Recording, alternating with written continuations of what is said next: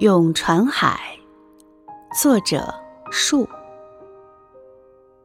看到了你气质不凡，屹立在大地上，高昂起头颅，就像一个个翩翩君子，又像威武不屈的军人。